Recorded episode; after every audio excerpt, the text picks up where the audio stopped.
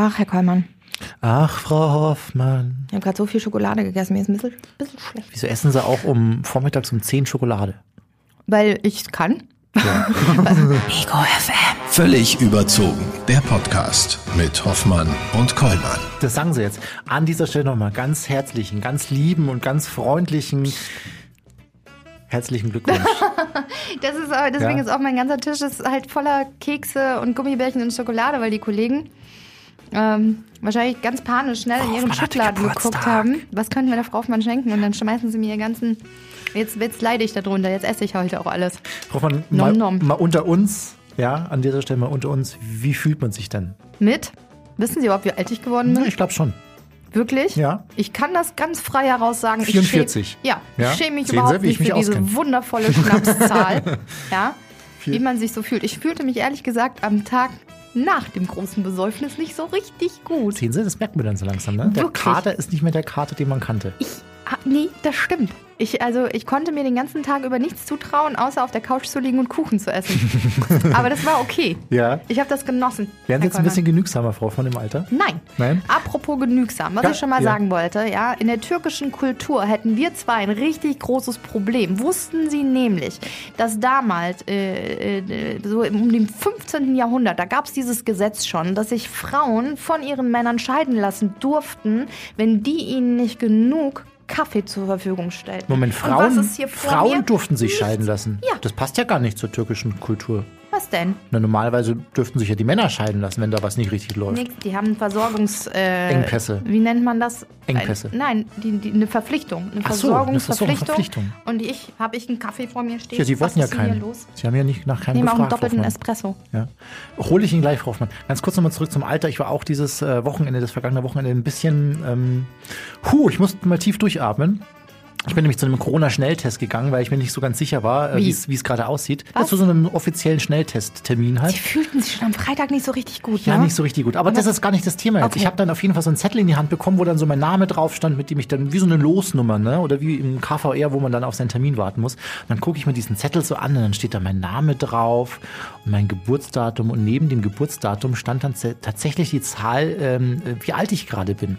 Und mir war das gar nicht so bewusst. Ich gucke mir das dann so an und sehe so 37. Ist doch eine schöne Zahl. Boah, ist das alt. Wirklich? Ja, das war mir nicht bewusst. Erst als ich es auf. Blatt Papier gesehen habe, Frau Hoffmann. Jungspund. Ja. Früher dachte ich mir immer so, ich meine, Sie sind ja schon immer älter als ich. Früher dachte ich mir mal eine Zeit lang auch, als Sie 30 wurden, kann ich mich noch dran erinnern, glaube ich. Da dachte ich mir, boah, wie alt. Wie alt? Und dann 40. Oh, jetzt- alt. Und, und bald jetzt- 50. und Ich bin bin ich ihre schon- Zuckermutti, bin ich. Ja, und das Gute, das Gute ist, ich werde mich immer jung fühlen, weil ich kann immer zu Ihnen hochgucken Ja. und kann mir denken, ach Mensch, es gibt Menschen, die sind älter als ich. Ich ja? finde es auch toll, dass ich immer so einen Toyboy neben mir habe. Schön ausgedrückt. Ja, voll. Sagen Sie mal, Frau Hoffmann, wir haben ja schon oft hier im Podcast über True-Crime-Geschichten gesprochen. Wir hatten, wir haben mit einem Mordkommissar, mit dem ehemaligen gesprochen, der leider verstorben ist vor einiger Zeit. Mit Menschen, die auch schon selber jahrelang im Gefängnis gewesen sind, wegen Mordes. Ja, mit Menschen, die äh, Bücher über Kriminalgeschichten schreiben. Oh, Sebastian fies. Fitzek zum Beispiel, Oh, richtige ja. Horror-Krimi-Geschichten. Also, ich habe schon wieder ein Buch von dem geschenkt Haben Sie bekommen. wieder? Jetzt Ja. zum Geburtstag. Ich weiß nicht, ob ich mir das noch antun kann. Ich Ja. bin zu alt für so, ein- für so einen Grusel. Ja. Splatter. Ich weiß ja nicht, ob Sie auch so ein Fan sind wie ich, äh, einer ähm, ZDF-Sendung, die mittlerweile seit über 20 Jahren läuft, nennt sich Aktenzeichen XY ungelöst. Ähm, kennen Sie? Ich mag den Mann da gerne. Eine Sendung, die sich mit aktuellen Polizeifällen beschäftigt und ähm, versucht mit zur Aufklärung beizutragen quasi, indem sie Zuschauerinnen und Zuschauer aufruft, sich ähm, zu melden. zu melden, wenn man was Verdächtiges gesehen hat. Und anscheinend funktioniert das. Sehr, sehr erfolgreich mit äh, Zuschauerzahlen, von denen können wir nur träumen. Über vier Millionen Zuschauer hat die, die letzte Sendung, die letzte Ausstrahlung. Kommen wir auch noch hin. Da kommen wir auch noch hin. Wir holen uns mal einen Tipps, äh, wie, wie das am besten äh, geht, und zwar vom Moderator der Sendung. Ich habe so ein kleines Herz. Rudi Zerne ist heute zu Gast. Hoffmann und Kollmann. So, jetzt aber mal im Ernst. Ego FM. Schöne neue Radiowelt. Unser heutiger Gast wurde eigentlich als Eiskunstläufer bekannt, holte mehrere deutsche Meistertitel, schrammte 1984 knapp an einer olympischen Medaille vorbei und war jahrelang mit der Schlittschuh-Revue Holiday on Ice auf Tournee. Darum soll es heute aber nicht gehen, denn seit 20 Jahren präsentiert das ehemalige Kufenass die Fahndungssendung Aktenzeichen XY ungelöst. Ich bin ein riesengroßer Fan davon und freue mich sehr, dass er heute unser Gast ist, Rudi Zerne. Hallo. Hallo, grüße Sie. Hallo. Dümmste Frage zuerst. Haben Sie heute schon Ausschau nach neuen Verbrechen gehalten? es gibt keine dumme Frage, sondern nur dumme Antworten. Also ich habe noch keine Ausschau nach Verbrechen gehalten, ähm, bin da ganz unbelegt heute. Jetzt haben wir die Zahl schon gehört, 20 Jahre, in denen Sie nun schon äh, einen dieser sogenannten Dinosaurier im deutschen Fernsehen moderieren. Derweil waren Sie auch davor schon ziemlich erfolgreich, nämlich als Eiskunstläufer, da müssen wir nachher drüber sprechen. Jetzt interessiert uns aber erstmal, wie Sie diesen Sprung von der sportlichen zur Fernsehkarriere geschafft haben. Ja, im Prinzip sind das viele Zufälle. Ein Zufall jagt den nächsten. Ich habe damals 1984 äh, leider nur Vierter bei den Olympischen Spielen in Sarajevo ein langes Gespräch gehabt mit Adi Furler, einer der ersten Moderatoren der ARD Sportschau.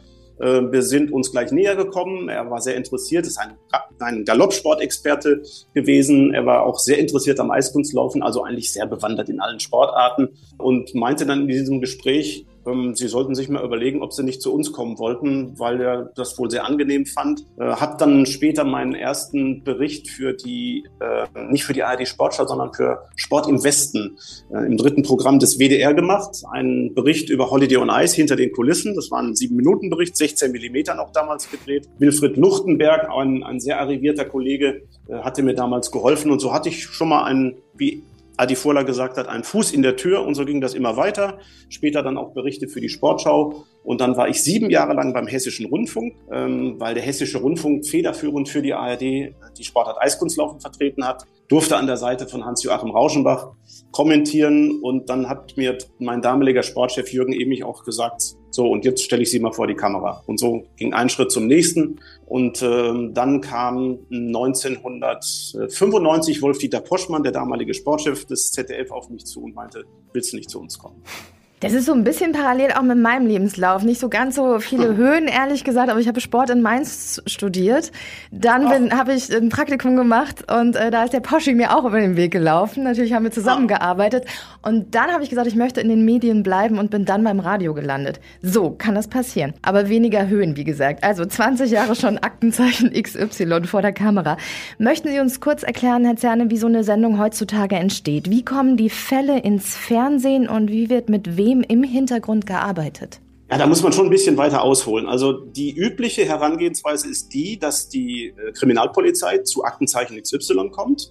Ähm, das ist ja die Erfindung von Eduard Zimmermann damals gewesen, also den Bildschirm zu nutzen, um Verbrechen zu bekämpfen, um Hinweise zu bekommen. Und die Öffentlichkeitsfahndung ist ein sehr probates Mittel. Also wenn die herkömmlichen Ermittlungsmethoden ausgeschöpft wurden, wenn man nicht weiterkommt, dann versucht man es mit der großen Öffentlichkeit und da ist sage ich jetzt mal ganz selbstbewusst, ist Aktenzeichen natürlich der erste Ansprechpartner. Es ist aber auch nicht so, dass ähm, die Dienststellen uns die Türen einlaufen ähm, sondern wir gehen dann natürlich, das heißt, die Redaktion recherchiert, macht und tut und sucht in den Medien, äh, elektronischen Medien, im Internet, äh, in den Zeitungen und Zeitschriften nach Verbrechen, die auch schon länger zurückliegen. Die sogenannten Cold Cases, da sind ja immer neue Sonderkommissionen eingerichtet worden, neue Dienststellen sind entstanden. Und dann geht man, wenn es zum Beispiel um einen Tötungsdelikt geht um, oder um einen Mord, ganz knallharter Mord, ähm, dann beginnt die Fallrecherche. Das heißt, ein Redakteur, eine Redakteurin fährt dann raus zur Dienststelle, redet mit dem entsprechenden äh, Ermittler, der Ermittlerin. Ja, und dann wird äh, haarfein und detailliert das alles erarbeitet. Es wird dann eine, ein Drehbuch geschrieben, es werden Rollen besetzt und dann kommt der Beitrag zu Aktenzeichen und damit äh, in die Wohnstuben. Mhm. Sie haben gerade schon angesprochen, dass die Sendung äh, weiterhin immer noch sehr, sehr erfolgreich ist. 1968 gestartet, ein halbes Jahr später gab es schon ähm, den ersten großen Erfolg bei der Verbrecherfahndung. Mithilfe der Zuschauer konnte ein Raubmord aufgeklärt werden. Das war damals sehr spektakulär. Wie, wie, wie ist das denn heute generell? Kann man, kann man noch an diese alten Erfolgszeiten anknüpfen? Also wir haben grundsätzlich eine Aufklärungsquote von 40 Prozent. Das besagt die Statistik. Viele dieser 40 Prozent werden auch durch direkte Hinweise aufgeklärt. Es ist ja hypothetisch. Man kann nicht genau sagen, ist dieser Fall jetzt nochmal, hat er nochmal neuen Schwung bekommen, weil wir ihn gesendet haben oder wäre es sowieso zur Aufklärung gekommen? Aber Fakt ist, dass wir da immer äh, mit dieser Ausstrahlung eine Menge Staub aufwirbeln. Also äh, es heißt ja so schön, wenn genügend Gras über, ein, über etwas gewachsen ist, kommt irgendein Kamel daher und frisst es wieder runter. Und in dem Fall sind wir das. Eben haben Sie schon äh, den äh, Sendungserfinder Eduard Zimmermann angesprochen. Zu Beginn des Formats in Teilen der Bevölkerung ziemlich umstritten gewesen. Ich, ihm wurde auch vorgeworfen, er betreibe mit seiner Fahndungssendung Menschenjagd, weshalb er einst sogar mhm. Polizeischutz benötigte. Ist Ihnen sowas auch in den 20 Jahren schon mal widerfahren, etwas ähnliches? Nee, der ist mir überhaupt nicht widerfahren. Also das, äh, diese Vorwürfe sind längst äh, widerlegt. Es geht einfach darum, das versucht ja auch die Polizei, mit der Öffentlichkeitsfahndung ähm, neue Hinweise zu erreichen. Ähm, und da kann es auch schon mal vorkommen, deswegen ist man da höllisch aufmerksam und sehr, sehr vorsichtig, dass niemand falsch beschuldigt wird. Weil das ist äh, äußerst unangenehm. Nichtsdestotrotz möchte ich sagen, ist es vorgekommen bei uns in den vergangenen Jahren, dass ein Schauspieler auf der Straße wiedererkannt wurde in Stuttgart und tatsächlich ein Passant gesagt hat, äh, den habe ich bei Aktenzeichen gesehen. Er hat allerdings nicht so weit gedacht und, und hat ihn tatsächlich in Verbindung gebracht mit dem Täter. Das hat sich alles in Minuten aufgeklärt, weil man seine Personalien aufgenommen hat. Äh, der Mann konnte natürlich sofort sagen, ich bin der Schauspieler aus Aktenzeichen, deswegen richtig. Also am Ende war das eine Belustigung und es war fertig. Zudem kann ich aus eigener Erfahrung sagen, ich bin auch schon mal Opfer einer Verwechslung geworden, weil man mich mit Christian Klar verwechselt hatte. Das war die Hochzeit des RAF-Terrorismus, 70er, 80er Jahre. Das war eine nervöse Zeit und deswegen war das auch für mich ein einschneidendes Erlebnis. 1978 genauer gesagt am Flughafen in Düsseldorf. Auch eine legendäre Geschichte für Sie, oder mittlerweile? ja. Also im Nachhinein vor allen Dingen ähm, habe ich gemerkt oder habe das alles nochmal rekapituliert, habe ich gemerkt, dass hinter mir aus dem Flugzeug in dieser Gangway in Düsseldorf keiner mehr rausgekommen ist. Also man hat die Passagiere angehalten, ich bin dann mehr oder weniger alleine. Also ich war niedergeschlagen, weil ich mir einen Arm ausgekugelt hatte bei einem Sturz äh, am, beim dreifachen Achsel in Garmisch-Partenkirchen, war dann verletzt. Die Saison war geschmissen, also ich war schon ziemlich bedrückt, bin da vor, äh, vor mich hingedackelt. Und draußen empfängt mich ein Polizist, äh, mit vorgehaltener Pistole. Und ich habe in diesen Lauf geguckt und äh, Entschuldigung, das muss jetzt ein Missverständnis sein. Und habe im Nachhinein auch gesehen, dass dieser Polizist ganz weiße Lippen hatte. Also der war genauso aufgeregt wie ich, vielleicht sogar noch ein bisschen aufgeregter. Kurz zuvor beispielsweise im September war Willi Peter Stoll in der Düsseldorfer Innenstadt erschossen worden. Also das, die Terroristen zur damaligen Zeit haben ja nicht lange gefackelt, sondern haben, haben gleich geschossen und es sind ja mehrere Personen getötet worden. Also man wusste, wie gefährlich das alles war, wie brandgefährlich. Äh, das ist mir allerdings erst viele Tage Tage, viele Stunden später in den Sinn gekommen. Mhm. Mhm. So, apropos in den Sinn gekommen, viele Jahre später, Sie haben über so viele, eine gewaltige Anzahl an Kriminalfällen berichtet. Gibt es mhm. ähm, welche, die bei Ihnen noch besonders nah, lange nachhallen? Stichwort vielleicht Spandauer Forst. Ja, genau. Ich, das hätte ich, äh, Kirsten Saling, es ist jetzt fast wie abgesprochen, aber es ist halt wirklich ein Fall, der mir im Gedächtnis geblieben ist, der sehr ergreifend war. Kirsten Saling, damals 39 Jahre alt, eine Psychologin von der Charité in Berlin, war im Spandauer Forst, hatte gerade eine Krebserkrankung überwunden, war zusammen mit ihrem Mann im Spandauer Forst, um Sport zu treiben. Ähm, sie hatte sich noch ein wenig mit Dehnungsübungen aufgehalten. Er war schon losgelaufen und in dem Moment wird sie Opfer eines Messerstechers. Also äh, der ist von seinem Rad abgestiegen und hat mehrfach auf die Frau eingestochen, verliert sehr viel Blut, kurz davor das Bewusstsein zu verlieren. Passanten eilen noch zu Hilfe. Und das Letzte, was sie gesagt hat, bevor sie dann ohnmächtig wurde, war, sagen Sie meinem Mann bitte, dass ich ihn liebe. Kurz darauf stirbt sie äh, im Krankenhaus. Der Täter konnte nie gefasst werden. Aber bezeichnend ist, dass es, und das hat mir die Ermittlerin des LKA Berlin gesagt, dass immer wieder zum Jahrestag dieser Tag und auch um die Weihnachtszeit herum Anrufe eingehen mit neuen Hinweisen, mit ähm, Nachfragen zu diesem Fall, ob sich was ergeben hat. Aber leider ist der Fall bislang nicht geklärt worden. Aber ich, wie die Polizei schon sagt, die ähm, das Landeskriminalamt, die bleiben dran und sie bleiben hartnäckig und das ist gut so. Mhm, mh. Jetzt haben wir vorhin schon gehört, 20 Jahre moderieren Sie das Format. 1967 hat das gestartet, eines der ältesten im deutschen Fernsehen und vor allem immer noch eines der beliebtesten, auch in der jungen Zielgruppe. Und das, obwohl man das Konzept eigentlich im Kern gar nicht so wirklich äh, verändert hat. Wie erklären Sie sich das denn, dass immer noch Millionen von Menschen sich ähm, vor dem Fernseher versammeln, um sich die Sendung anzusehen? Mhm. Na, ich glaube, das ist ja bei uns äh, in den Medien so ähm, ein Zauberwort der Relevanz. Also wenn äh, eine Sendung eine gewisse Bedeutung hat. Also wir sind nicht da, um Grusel herzustellen, um Menschen zu unterhalten, sondern es geht wirklich darum, wie im Sinne des Erfinders Eduard Zimmermann, den Bildschirm zur Verbrechensbekämpfung zu nutzen. Also mehr Relevanz geht eigentlich gar nicht. Und man muss auch dazu sagen, dass, ähm, dass das natürlich grausam ist, was da alles geschieht. Wir werden in der nächsten Sendung auch wieder über zwei Tötungsdelikte sprechen, haben die zuständigen Ermittler da bei uns im Studio. Das ist entsetzlich und die Abgründe sind unglaublich tief. Und der Täter ist noch unterwegs. Der ist noch, ist noch nicht dingfest gemacht worden. Und da kriegen Sie natürlich Gänsehaut, wenn ein Ermittler zu Ihnen sagt, beispielsweise, wenn es um Sexualstraftaten an Kindern geht, wir müssen leider befürchten und damit rechnen, dass dieser Mann noch mindestens einmal zuschlagen wird, bevor wir ihn kriegen. Das ist dann schon heftig und geht unter die Haut. Mhm. Wie kann ich mir das vorstellen? Morgens kommt ein Redakteur zu Ihnen, der Fall wird mit Ihnen kurz abgesprochen, Sie können sich damit mit der Situation mhm. kurz auseinandersetzen. Wie, wird das, wie passiert das bei Ihnen? Also es ist so, dass wir die kommende Sendung in 14 Tagen gestern besprochen haben. Das heißt, die Kolleginnen und Kollegen, die zuständigen Redakteure für die einzelnen Fälle, also logischerweise ist es ja sehr intensiv, beschäftigt sich immer eine Person mit einem Fall, der dann umgesetzt wird. Das dauert Wochen, das dauert Monate. Ich bekomme die Filme online, kann mir das dann halt vorher auch schon mal ansehen. Die Kriminalkommissare schauen sich logischerweise auch vorher an. Und dann gehen wir dieses Manuskript um die 40 Seiten Wort für Wort durch. Mhm. Äh, und da auch dem, sag mal, der Philosophie Eduard Zimmermanns folgen, dass man alles auf Anhieb verstehen muss. Ich meine, das ist ja bei uns jetzt genauso hier in diesem Gespräch. Wir haben nicht die Möglichkeit, wie in der Zeitung zu sagen, den Absatz habe ich jetzt nicht kapiert, ich muss nochmal zurück an den Anfang, sondern es muss von Anfang an logisch und äh, ineinander verzahnt gehen, sodass man im anschließenden Live-Gespräch mit dem Kommissar da ansetzen kann, was im Film vielleicht noch nicht richtig beachtet wurde oder dort fortzusetzen äh, bei diesem Fakt, bei diesem Fall.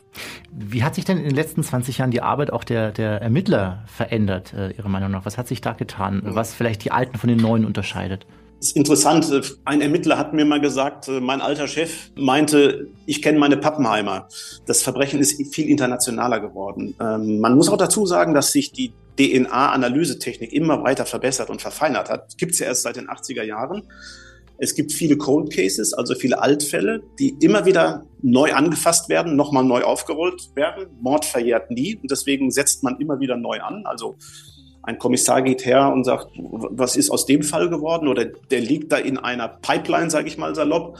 Und dann setzt man neu an. Und dann muss man auch dazu sagen, dass ja die Zeit, also eine Spanne von mehreren Jahren, mitunter zwei, drei Jahrzehnten, nicht immer gegen die Ermittler arbeitet, sondern mitunter auch für die Ermittler. Denn soziale Bindung von Personen zueinander, also sprich Täter und Mitwisser, können sich verändern im Laufe der Jahre. Wer früher zusammengehalten hat wie Pech und Schwefel, ist sich plötzlich Spinnefeind und ist jetzt auf einmal bereit zu einer Auskunft und zu einer Aussage. Und da setzen Ermittler immer wieder an und sie wissen auch aus der Erfahrung, das Hirn kann man nicht resetten bei einem Mitwisser beispielsweise und das alles auslöschen, sondern so eine Last äh, kann man nie ganz abschütteln, wenn man von irgendeiner, von irgendeinem Kapitaldelikt, sprich von einem Mord etwas weiß, vielleicht mitgeholfen hat, mit Wissenschaft verjährt mit der Zeit.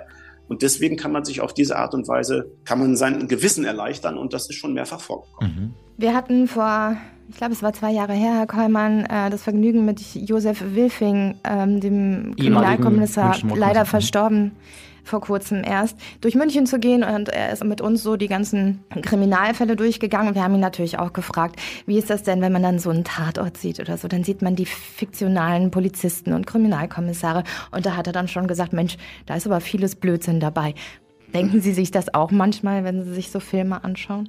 Sie kennen sich ja aus. Also, ja, was heißt, ich, ich kenne mich da aus. Ich, man, man muss natürlich den, den Drehbuchautoren, den Regisseuren von fiktionalen Filmen auch die nötige Freiheit geben. Der Film muss in 45 bis spätestens 90 Minuten äh, geklärt sein, der Fall. Aber ich bin immer, ich will nicht sagen amüsiert, aber wenn, wenn die Ermittler mit ihren Waffen offen daher spazieren, sowas wird nicht gemacht. Ähm, das sieht natürlich ziemlich robust aus, wenn die mit dem Schulterholster da äh, rumlaufen. Das ist ein No-Go, wie mir die Kommissarinnen und Kommissare gesagt haben. Aber interessant ist zum Beispiel, habe ich unlängst in unserem neuen Podcast gehört, dass ein Ermittler hergeht und ich glaube, Herr Wülfing äh, hat das damals auch bestätigt, den ich auch kennengelernt hatte. Unglaublich spannende Person, mhm.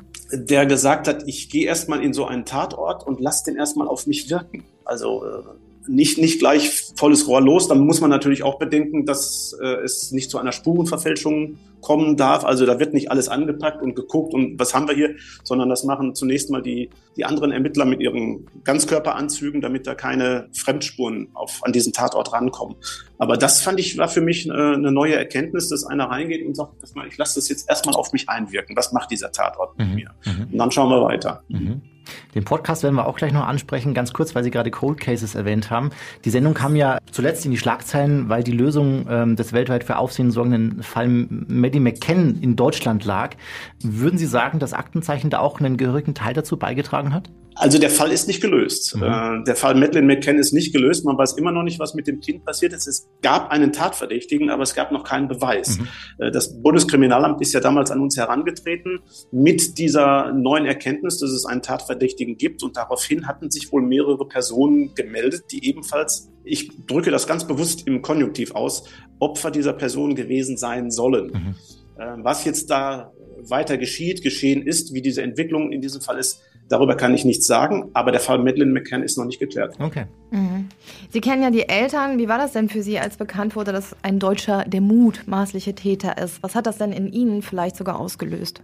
Ist das dann noch näher rangekommen? Kann ich eigentlich nicht sagen. Also das war schon für mich sehr bewegend, damals die Eltern von Madeleine McCann kennengelernt zu haben. Wir haben logischerweise, bevor sie bei uns aufgetreten sind, ein Vorgespräch geführt. Ich bin dazu nach Birmingham damals geflogen. Wir haben uns in einem Hotel getroffen. Und ähm, das war auch sehr gut so, dass wir uns vorher getroffen haben, denn dann hatten wir gleich, als sie dann anschließend zu uns ins Studio gekommen sind, eine, eine gewisse Nähe und man musste, ich meine, das kennen Sie ja auch als Kolleginnen und Kollegen, man muss sich nicht erst warm reden, sondern man ist direkt drin in dem Gespräch und wir haben ja da keine Möglichkeit, wie in einem Podcast eine Stunde zu reden, sondern äh, da ist dann schon ein zeitliches Korsett vorhanden. Nichtsdestotrotz ist unsere Sendung damals um 30 Minuten verlängert worden für diesen Fall. Mhm.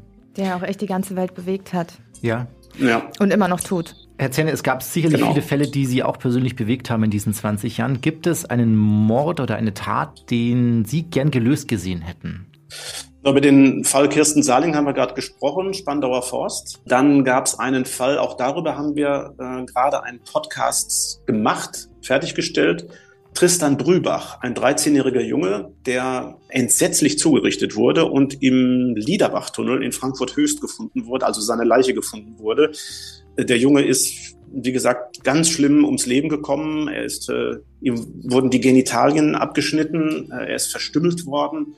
Äh, der Fall konnte nie geklärt werden und der Kommissar war dazu bei uns im, im Podcast-Studio, ist jetzt pensioniert. Der Fall ist nie zu den Akten gelegt worden. Das ist ein ganz entsetzlicher und grauenhafter Mord, der äh, nie ruhen wird. Mhm. So, und seit dem 15. September, jetzt kommen wir mal drauf zurück, gibt es das Aktenzeichen auch als Podcast-Format. Unter dem Namen mhm. Aktenzeichen XY Unvergessene Verbrechen. Da sprechen Sie zusammen mit der Journalistin Conny Neumeier über gelöste True Crime Fälle und Cold Cases aus mehr als 50 Jahren. Zusammen mit Ermittlern, Angehörigen und Experten der Wissenschaft wagen Sie dabei auch einen Blick in die menschlichen Abgründe. Wollen Sie uns mal kurz mhm. davon erzählen? Ja, dieser Podcast unterscheidet sich insofern von der Sendung, da in dieser, in diesem Podcast nicht gefahndet wird. Also auch wenn wir über unvergessene Verbrechen oder ungelöste Verbrechen reden. Aber es ist ein Podcast, der sich in 45 Minuten einzig und allein mit einem Fall beschäftigt. Zum Beispiel Tristan Grüber, den ich gerade angedeutet hatte.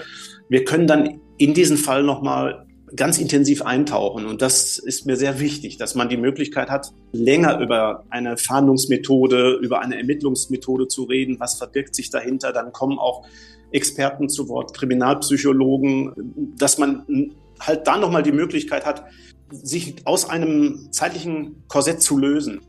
Und das, so ist mir bestätigt worden, ist mitunter intensiver als in der Sendung. Also, ähm, weil in der Sendung geht es ja nach dem Fall ja auch sehr sachlich zu. Da können wir auch nicht tief eintauchen in die Ermittlungsarbeit, weil das steht nicht im Vordergrund. Im Vordergrund steht, möglichst viele Hinweise zu bekommen, äh, sachdienliche Hinweise, mit denen ein oder durch die ein Fall geklärt werden kann. Aber in diesem Podcast schauen wir auf einen Fall, den hatte ich gerade erwähnt, Lolita Brieger äh, kam auch schon vor, ist Ihnen vielleicht auch bekannt, ein Fall, der nach 29 Jahren ein äh, Tötungsdelikt, Mordmerkmale konnten nie nachgewiesen werden, ein Tötungsdelikt, äh, das durch den Anruf eines Mitwissers, beziehungsweise durch den Anruf einer ehemaligen Freundin eines Mitwissers nochmal äh, ins Rollen gebracht wurde. Und in dieser Vernehmung ist dieser Mitwisser dann eingeknickt, hatte sich in Widersprüche verstrickt und der Fall konnte nach 29 Jahren geklärt werden. Wahnsinn. 29 Jahre, ein ganz halbes Leben liegt dazwischen. Ein Podcast, den mhm. wir auf jeden Fall wärmstens empfehlen dürfen.